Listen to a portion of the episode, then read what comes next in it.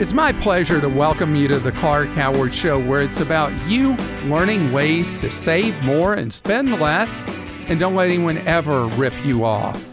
That's what this show is about. What I just said save more, spend less, not getting ripped off. And so when you hear me talk about something, answer a question, whatever, it should fit within that mission statement. But there are times you feel I stray or there are times you feel that the guidance, advice, information, or direction I give someone has not met its mark. That's why we have Clark Stinks, where you can go post where you feel I didn't deliver on my promise. And then who knows? You could end up here on the Clark Stink segment that we're going to do for you right now our producer Krista goes through all your posts on Clark Stinks, and then she shares them with you on the air. I've never encouraged you to speak. You must think I'm pretty stupid. You should be ashamed of yourself. Well, maybe I'm wrong. Maybe I'm wrong. Maybe you're right, pal.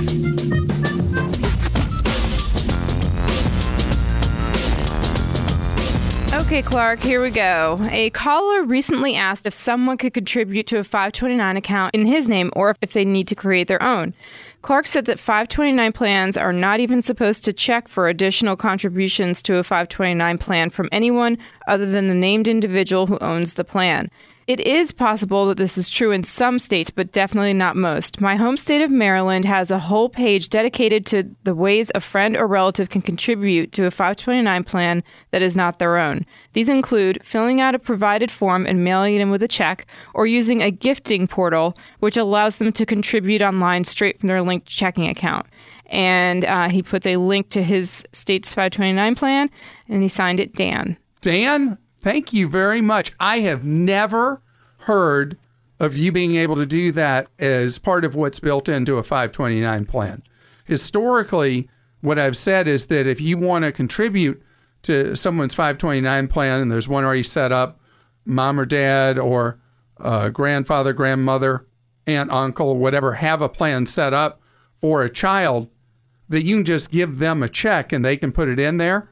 So, what Maryland is doing is a procedure I'm not familiar with, and I'm excited to hear they're doing it because if the idea is to encourage people to save for a kid's college, putting up as few, uh, as few barricades or barriers as possible is great. Thank you for that. Every time a caller mentions a trip to Hawaii, Clark starts squealing, Hawaii! I love Hawaii. This is normally followed by a request to travel in this color suitcase, a thigh slipper that usually that really never gets old, a thigh slapper that never gets old. I know people who live in Hawaii and they don't pronounce it the way Clark does. I watched the George Clooney movie The Descendants and no one in the film pronounced it Clark's way. Clark is convincing, however. One recent caller even started calling the state Hawaii by the end of this call. I suspect that Clark is a victim of some sort of inverse cultural appropriation the result of too many tour bus luau's, where the tour guide speaks with a fake Hawaiian accent just before the grass skirt dancing begins. okay, Hawaii. I love Hawaii. I love being there. I think I'd love to live there. Nobody else in my family is along with me on that plan. And whatever you call it, to me, it's paradise. Glad the Clark has finally acknowledged that no one will get in trouble for being gifted more than 15000 in a year, but he should also clarify that for a non-millionaire giver, the only consequence is that the donor will have to file a gift tax return, but no tax will be due. Not knowing this cost me dearly. Many years ago, my aunt wanted to gift 25k to me to be used for the benefit of my aging mother. Not wanting to get my aunt in trouble with the IRS, I declined. Through a series of events, the money found its way to my sister, who was subsequently convicted of embezzling another relative's inheritance, and the 25K has not been heard from since. I'm sure a lot of other people are as misinformed about the gift tax as I was. They need to know that for non millionaires, there's no problem gifting any amount of money as long as they are willing to fill out an extra page on their tax return.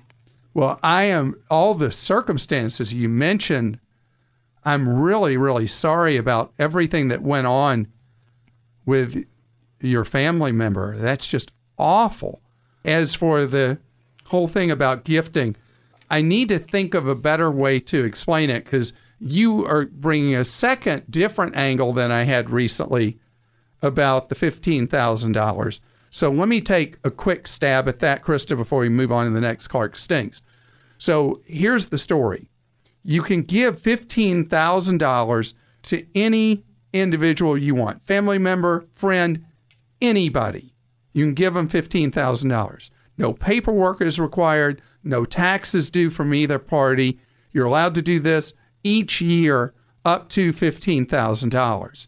Beyond that, you get into the thing of, as our poster put, about having to file a gift tax uh, portion of your return.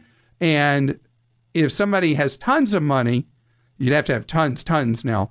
It counts against the amount of money that can be uh, go through an estate, estate tax free. So I hope that was a better explanation. Most people would love to have the problem of having 15 grand they could afford to give somebody else. Clark, I heard a segment of your podcast from earlier in the year and feel like you stink now. You bashed the door to door method of marketing and told everyone to avoid door to door salesmen or lead generators. I've been generating leads for a solar outfitter in northern Colorado for several months now. I'm 24 years old, and even for a millennial, I can't help but think these are very antisocial times that we live in. I don't use any nasty tactics and save my company lots of money on market cost per lead when compared to my automatic online counterpart that pops up on your screen. This in turn leads to lower cost solar arrays and makes us competitive with the likes of SolarCity, aka Tesla. I'm an honest man just trying to spread the good word of renewable energy and make some sort of a living in the process. I'm not out to get people, just to have a conversation. I go to anyone's door that says I don't go to anyone's door that says no soliciting, and even pitch on the big on the ring doorbells when people are afraid to answer. It's a sad time we live in with regards to social interaction, and it hurt my feelings hearing you rage with that method of marketing. This method of marketing, Freddie. Freddie, um, you're obviously I can tell in your words you are an earnest, honest person and I apologize that the broad brush that I paint uh, neighborhood solicitors with, it has just unfortunately been for so many years, and this is way before we became an antisocial country, that door to door solicitors for home improvement historically have been a very large source of complaints filed with the Better Business Bureau and state authorities in addition, have been a source of a lot of scam activity, particularly geared towards the elderly. If you are doing business the right way with the right heart, your doors will open to you in your life, as it sounds like they already are. Debit cards are not evil. Love a lot of what you say, but when you warn people about not having protections on your debit card, you are very wrong. I was in Mexico, and on my last day, I did not have enough cash for gas, so I had to shutter use a credit card. Well, their machine refused it, so I went to my debit card. Both were compromised, and I had random charges for 600 plus dollars the next day. My credit card company sent me an email, text, and call instantly telling me of possible fraud, and within the second, I had the charges reversed and new cards sent overnight for free. I sent a message to my debit card issuer, and they had me fill out a short form, and within a day, that money was refunded to me as well. I had no issues. That's fantastic. That's great. Now, let me tell you something. The administrative process with the debit card that you had is different than what the law requires. With credit cards, the law is very clear and in your favor when an account is compromised. With the debit card, it's not. In your case, in real life and practical terms, when a fraud occurred, your financial institution was there for you all the way, and that's great. Clark, I myself am in my mid 20s and happen to have a low dollar car payment at a rate of less than 1% that I could pay off today, and a mortgage at a rate under 4%, so I am not anti debt. However, I thought your response to a recent young caller questioning about buying a new truck or remodeling his kitchen may have missed the mark in some ways. It seemed like you were so impressed that this gentleman had saved some money, yet you then told him to go right ahead and spend money he didn't necessarily have on a kitchen remodel because, hey, interest rates on cars aren't too bad. I've been tempted to finance a, over 20K in various upgrades on our house because the payments are low, but I always remember that the financed amount is not. Maybe if you discussed his total savings and income, this all fit will fit okay into his life, but I didn't hear that happen. A good credit score is nice and low rates are great too, but I'm not sure if encouraging young people to spend money they don't have for immediate gratification when they're aware of the of other large future expenses is always the right approach to set them up for long-term success. Hugh.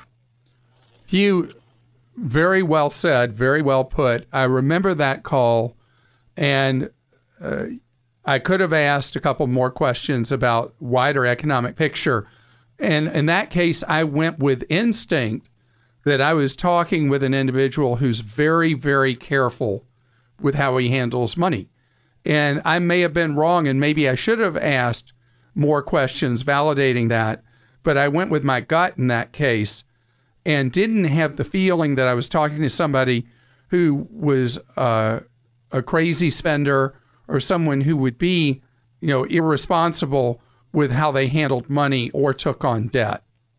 Clark, stop smelling the place already. Smelling up the place already. I depend on you to call people out, so I was somewhat surprised when you criticized Facebook without making an important comparison between them and the longtime exploiters of our personal information, the dreaded credit bureaus. Besides, isn't isn't that what happened? What happened with Facebook? Just digital direct marketing. I mean, at least face- with Facebook, we give up our info, while in contrast, the bureaus collect data and package our lives for the highest bidder without our permission. Even worse, the credit bureaus are working on a law that will allow them to keep us in the dark about future bre- breaches. I bet they won't be speaking before Congress. Up on on the upside, though, I did like your suggestion for creating some sort of opt out for the internet. Thank you. And, and I feel that we should have the ability in the United States that the Europeans got this right. We should have a right to be forgotten. We should have the right to tell the credit bureaus not to build these dossiers on us. We should have control of our personal information, whether it's on the internet or it's in the financial world, that right now things are out of control where we don't have a choice. You think about Equifax, TransUnion, Experian building these dossiers on us, creating the potential harm for us, and then Equifax creating real harm to us, and we're still powerless.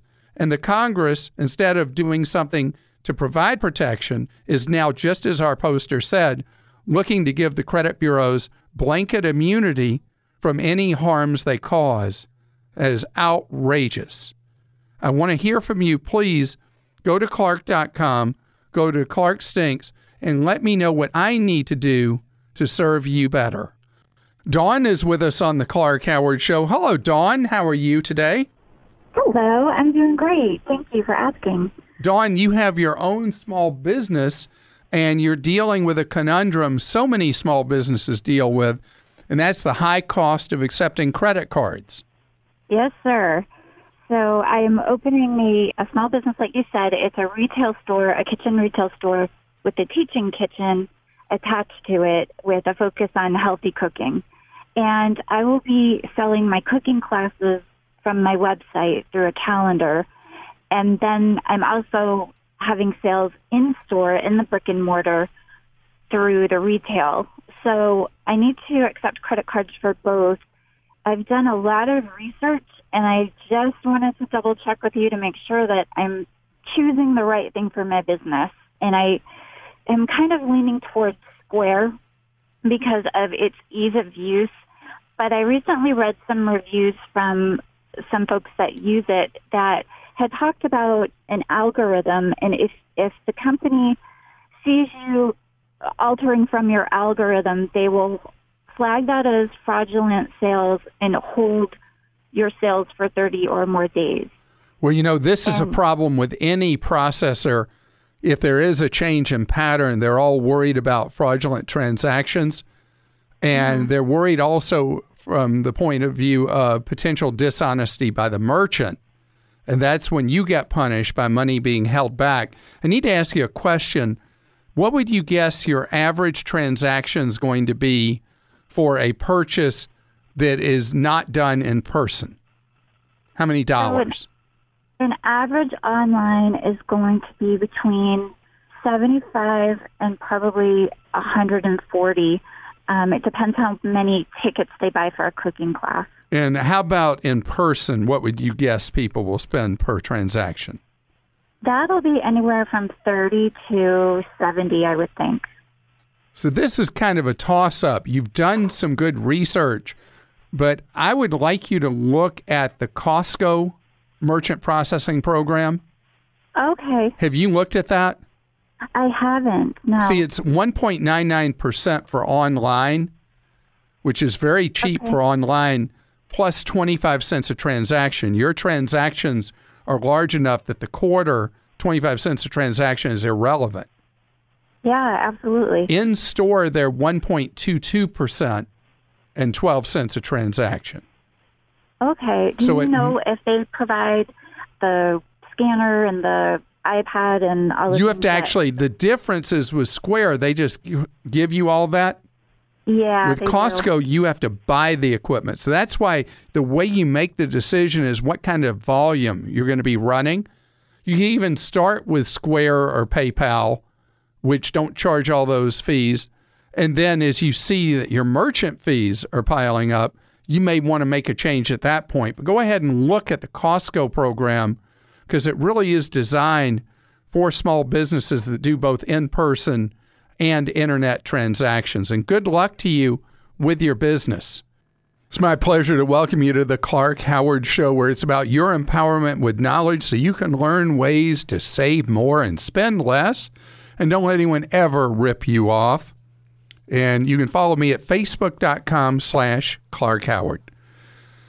So, one of the worst kept secrets in Washington for the last two weeks the rumor turned out to be true that Wells Fargo got hit with a billion dollar fine, 1 billion, which is pretty much unprecedented in government actions against a company, but Wells Fargo as I've called it for 5 years is a criminal enterprise impersonating a bank. Now, that's pretty serious to say, but Wells Fargo has engaged in so many different layers of criminal activity. I don't even know where to start. And you've heard me over these five years hammer them again and again and again. So, what Wells Fargo got the billion dollar fine for is they had a conspiracy to cheat people on auto loans and on mortgage loans. And the things they were doing were the kind of things that you couldn't even make them up. If you told somebody that people at a bank would try to figure out ways to cheat their auto loan customers and repo their cars or to take advantage of people who were buying a home and cheat them on their mortgage loans, you'd say, oh, come on, that kind of thing couldn't happen. But it was widespread. And then the three and a half million fake accounts that Wells Fargo opened up engaging in widespread identity th- fraud and theft, creating accounts for people that they didn't know about or anything like that that harm people over and over again. I mean, this bank has a broken culture. Here's the problem, though nobody, nobody is going to prison. Here you have one of the largest banks in the world engaging in reverse bank robbery over and over again as the stagecoach robbed people. And the only consequences are to stockholders in the bank because that's who's paying the billion dollar fine. The people who engaged in an ongoing multi year criminal conspiracy to steal from people, nothing happens to them. Nobody goes to prison. Now, what you need to know, though, is Wells Fargo is under a collar and they are not allowed to grow the bank right now because of sanctions they're under from various federal regulators. So Wells Fargo cannot offer people deals that would attract them or keep them at the bank.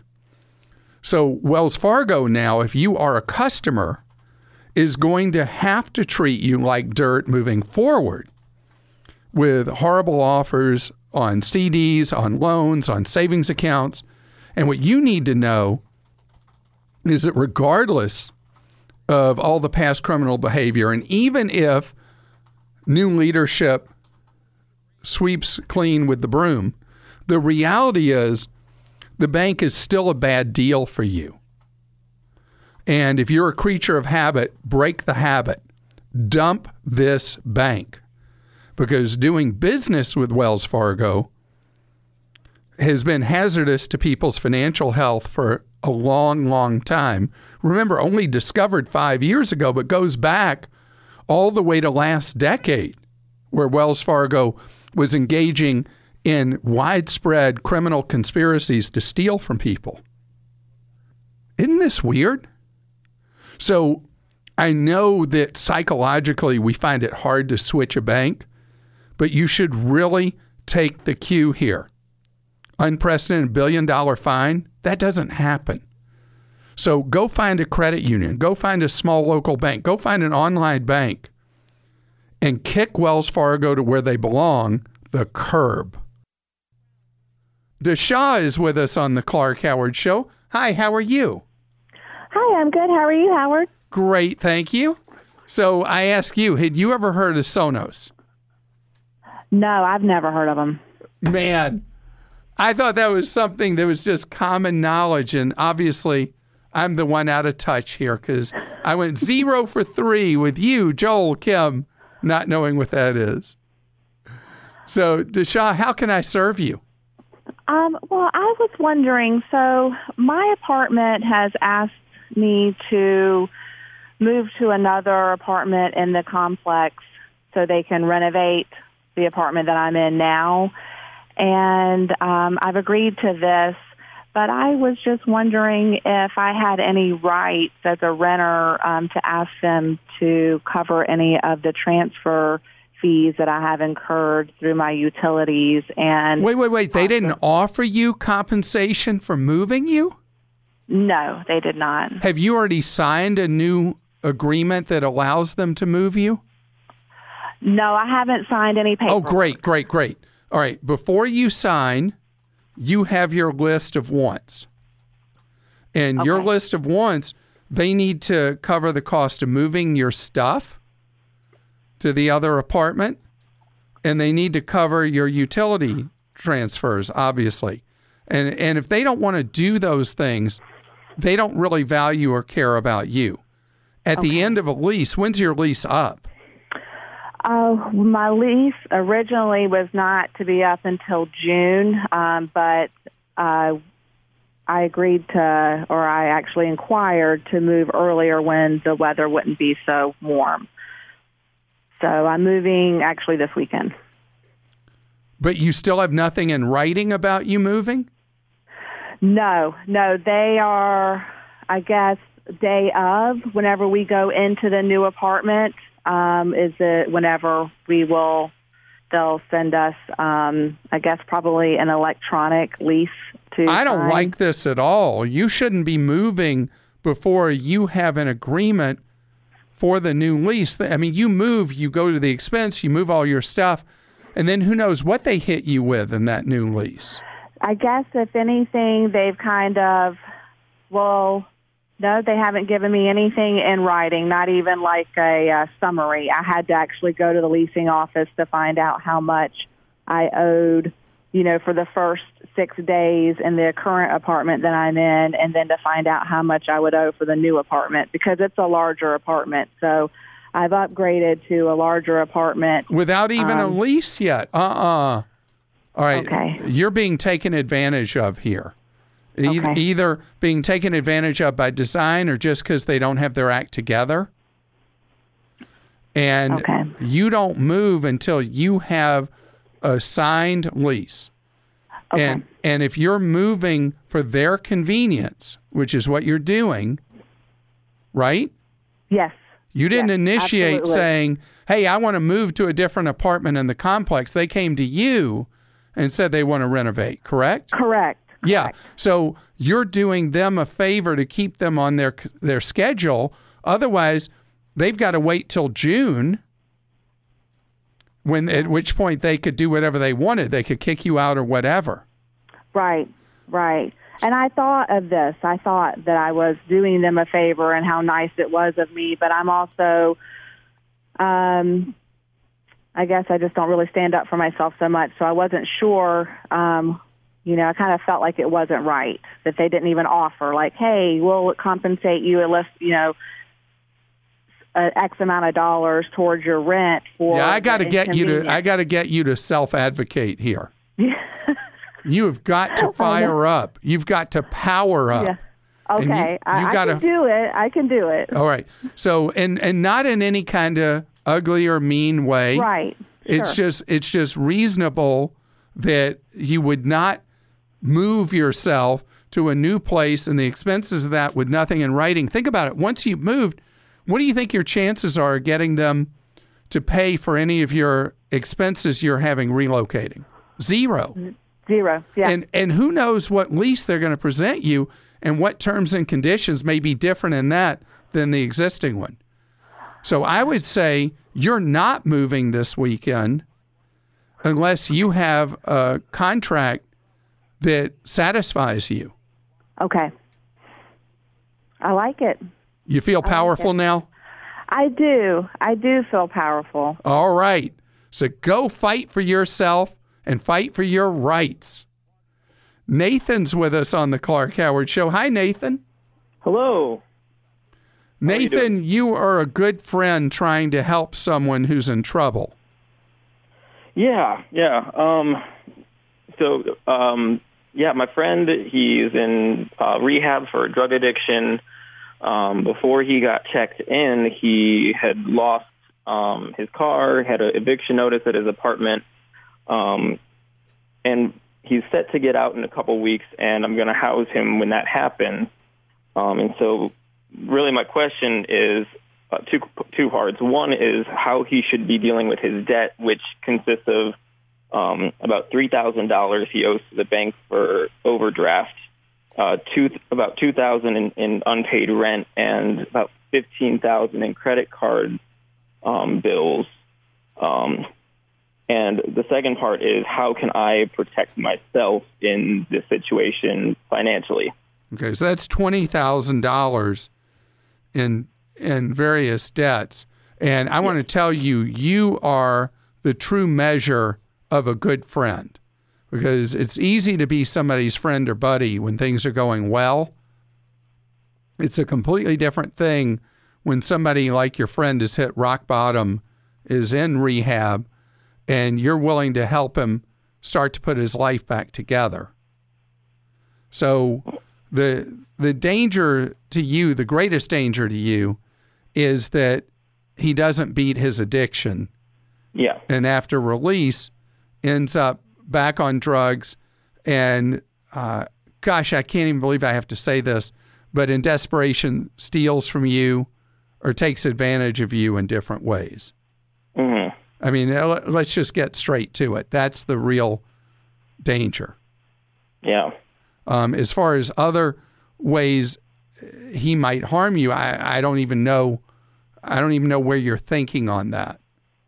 Um, I'm I'm concerned about him living with me and how that and him being in such debt. He's also been off the face of um, out out of society for a month, um, a little over a month when he'll get out.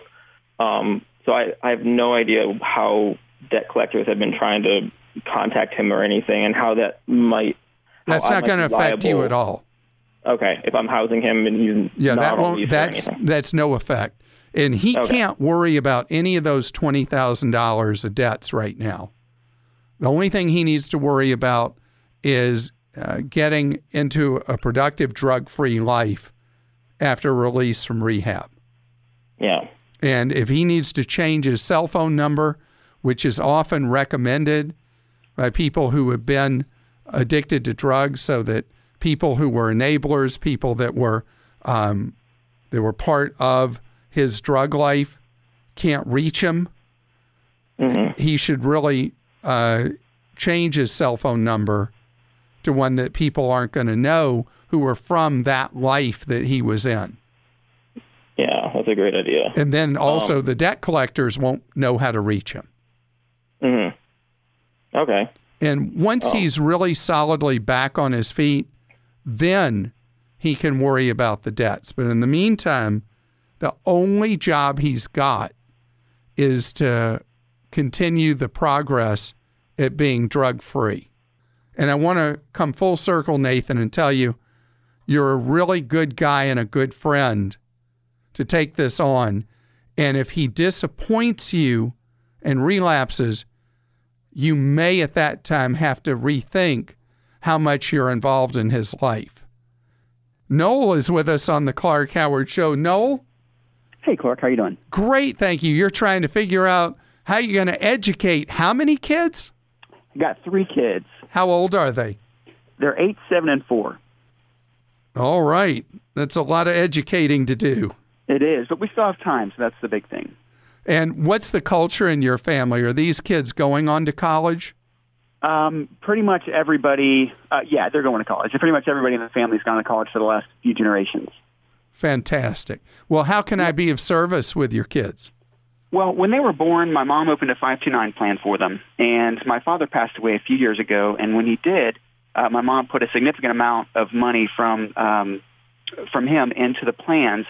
Uh, and even though they're with one of your your favorite low cost providers, they're in an advisor plan through her advisor, and the expense ratio Yuck. is 1.3 percent. 1.3%. Exactly. Wow. Can can I roll that Yes. all those plans into one on your dean list in my state and get a tax deduction? No, Um, you can't get a tax deduction on the rollover, but any future Well, no, no, but contributions. moving forward, yeah. yeah. So you're allowed to do the uh, transfer once a year. Okay. And so you definitely want to skedaddle out of that high cost Yeah. plan. Now, do you have one plan or three? I have three separate plans, one for each kid. And are they owned by your mom or are they owned by you? They're owned by my mom and benefit of them. Okay. So your mom will have to, I mean, you can help her with the paperwork, but legally, she will still be the owner Okay. and will have to do the transfer to the low cost plan. Sure. And she can do that. And then um, that's really great that she is helping to fund their college career. Absolutely. Now, at what point, I know the sky's the limit for college expenses, but um, at what point should I say enough is enough on the amount that we've put in there? Because right now they've got over 420000 in the plans for for them and they're that young. So, 420,000? yeah. That's a lot. Now, if It's a lot. if your kids go to, if all three of them go to private undergraduate school, you're going to blow through that and more. Sure. If they go to grad school or professional school, you'll gr- blow through it as well. If your I like kids, the, the Clark Smart idea of doing the two years in junior college, you know, that I mean, it's it, it just makes sense. so if you did that, if they if they do my two years in community college and then go off to a four year school, uh, that may be more money than you're going to need Right. for all three of their college careers. Uh, maybe maybe what you're thinking out loud is the right answer. You have contributed enough, or she's contributed enough, and you just instead devote your energy to saving for you and your wife's retirements rather than the kids' education any further. You're listening to The Clark Howard Show. If you've enjoyed listening to this podcast of our show, I'd love it if you'd subscribe. Whatever your favorite podcast app is, we're pretty much there. And whether you love what you hear from me or hate it, take time to write a review. It's how we all learn from each other is from those reviews.